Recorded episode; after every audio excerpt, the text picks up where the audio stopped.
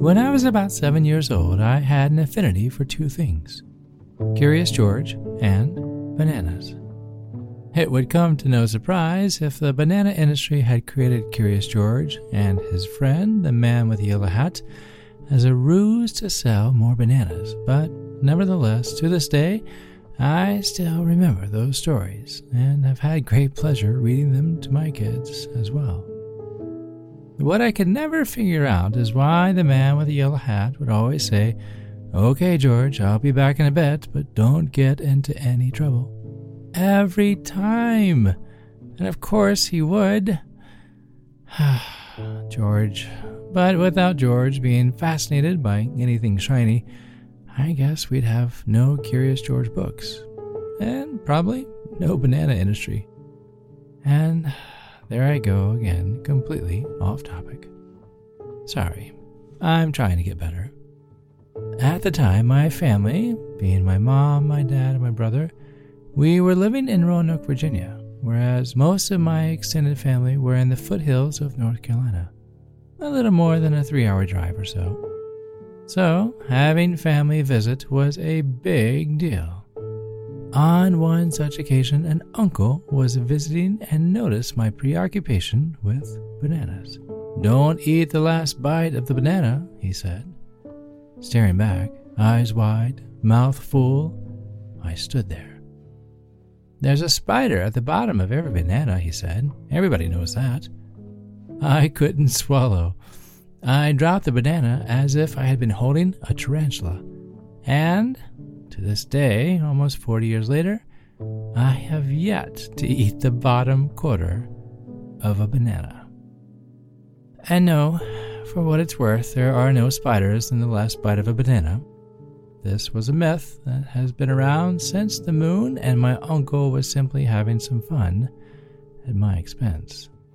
Side note now, before anyone writes me some shame mail, yes, I know there are such things as the Brazilian wandering spider, but those live outside the bananas, not inside. But getting back to the episode, today is part two of the Mental Health Awareness series.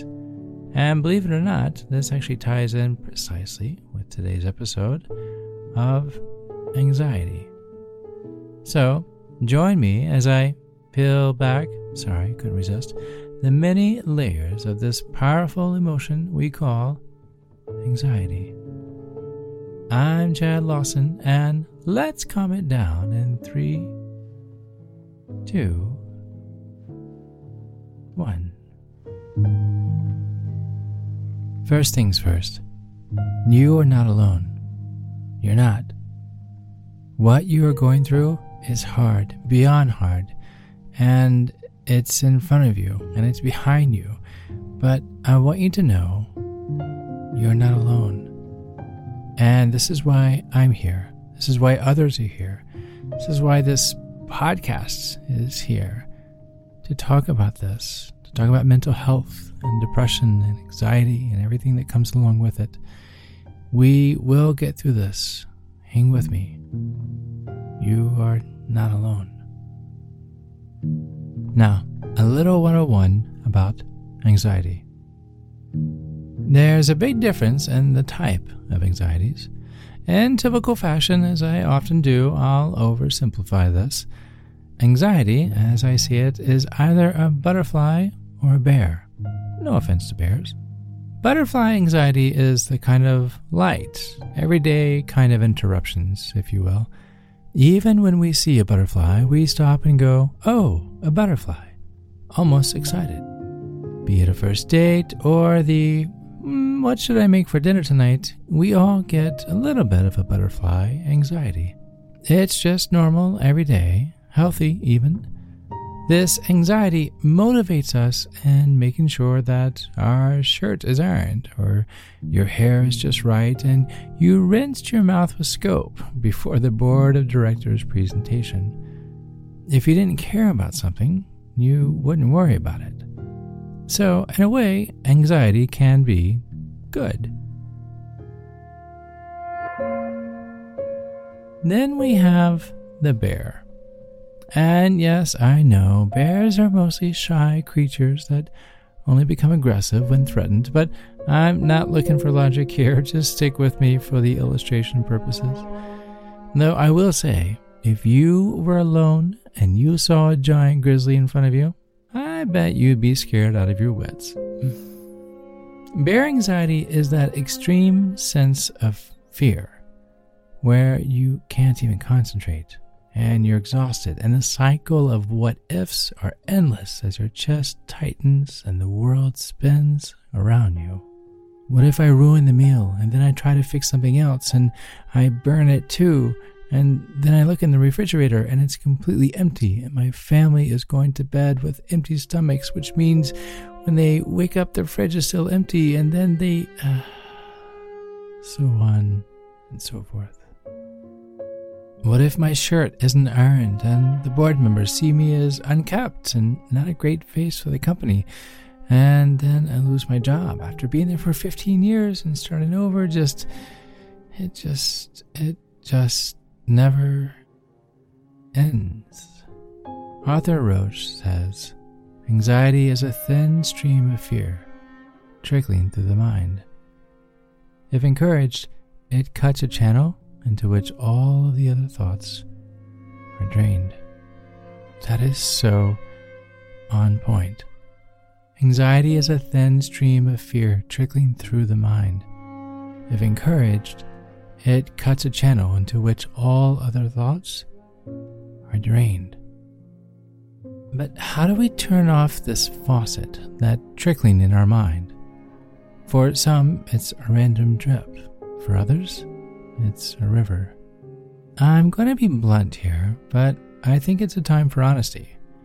And regardless if it's butterflies or bears, hope isn't enough. You can hope things will get better, as we all do. We all want things to get better, and maybe they will. But that trickling, that channel being carved in your mind, it will continue to flow until it's redirected. Don't get me wrong. Hope is something inspiring that we hang things on. But for some things, there has to be more. So, first, learn how to talk to a bear. Bears have their own patterns, their own habits, their own ways of doing things, and you're not a bear.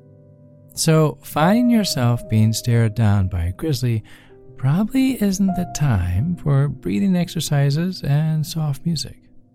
Yes, those techniques are lovely, but not when facing a bear. Realizing you need someone that knows this level of anxiety, that's dedicated their life to dealing with giant grizzlies and American black bears. You need help. There are so many resources, some at no cost, and helping you even remotely. This is called teletherapy, and it's amazing for those of you who wish to do this from the comfort of your own home. You can even find a list at calmitdownpodcast.com at the bottom of the page.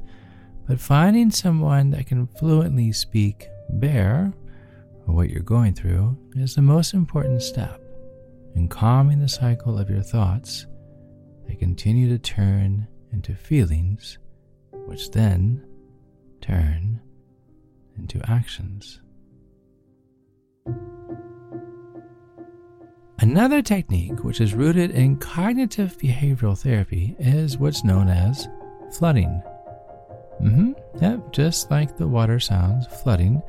It can be very effective, though I will say it is a bit ambitious if I may use that term. The best way I can describe it would be going back to the earlier banana analogy. What, did you think I was not going to bring that story back up? Now, imagine if my uncle showed up the next day with a crate of bananas, just hundreds of them.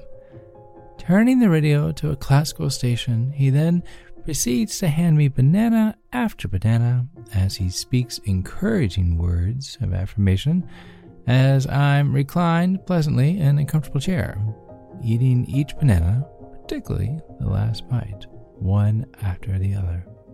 In short, flooding is retraining your mind to feel relaxed while also going through your biggest fears.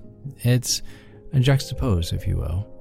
Again, that technique, while wonderful, it is tremendous, it can be a bit ambitious. Now, there is a softer approach of flooding, which is called exposure, which would be perhaps my eating just a few bananas here and there and then telling myself, hmm, I've never seen a spider in a banana. Why would I see one now? And after taking the last bite of the banana and realizing there wasn't a spider, next time I would be less inclined to worry about there being one there. Baby steps. Exposure is basically baby steps, small, tiny increments at a time, giving yourself plenty of patience and grace along the way.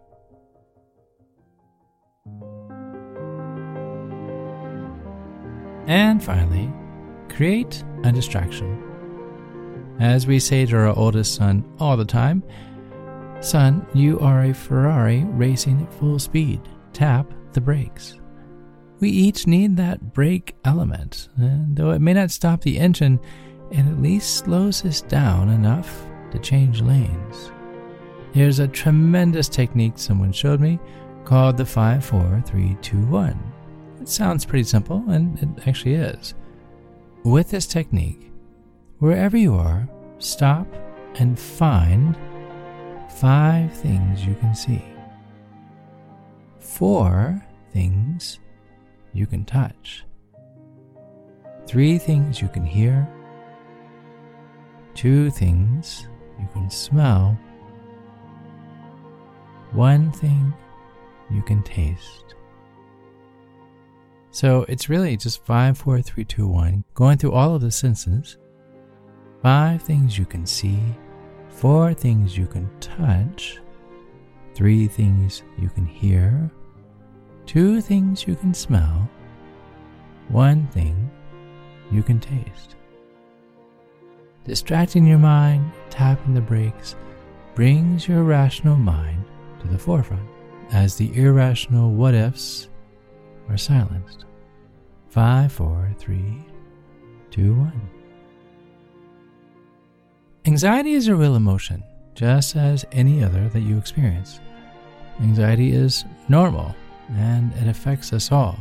And yes, it comes in all shapes and fashion in various sizes, but so does the help. Be it calming music or cognitive behavioral therapy, we are at a most miraculous point in science and health that you should not have to feel alone in this anymore. And knowing that gives me butterflies, but the good ones. The butterflies that used to be caterpillars and grew into something just as beautiful as the person you are.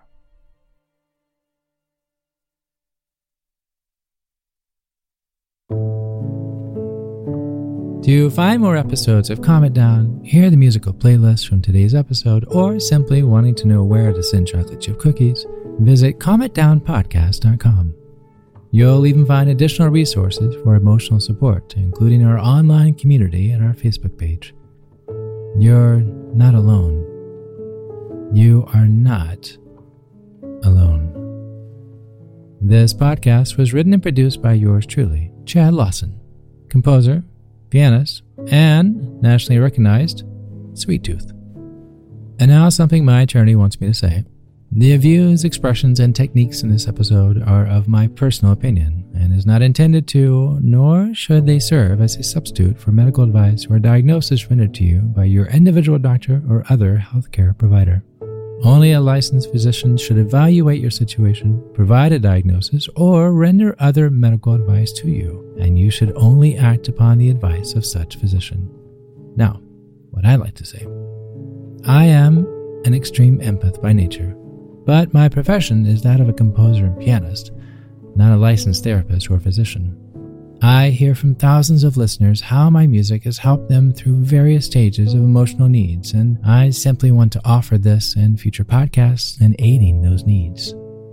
To find a list of licensed professionals in your area, please visit www.mindfulnessmedicine.com. And finally, if you've enjoyed today's episode, please leave a review. While it takes less than 60 seconds to do, its impact will last for years to come as every little bit helps in growing the awareness and the importance of emotional health.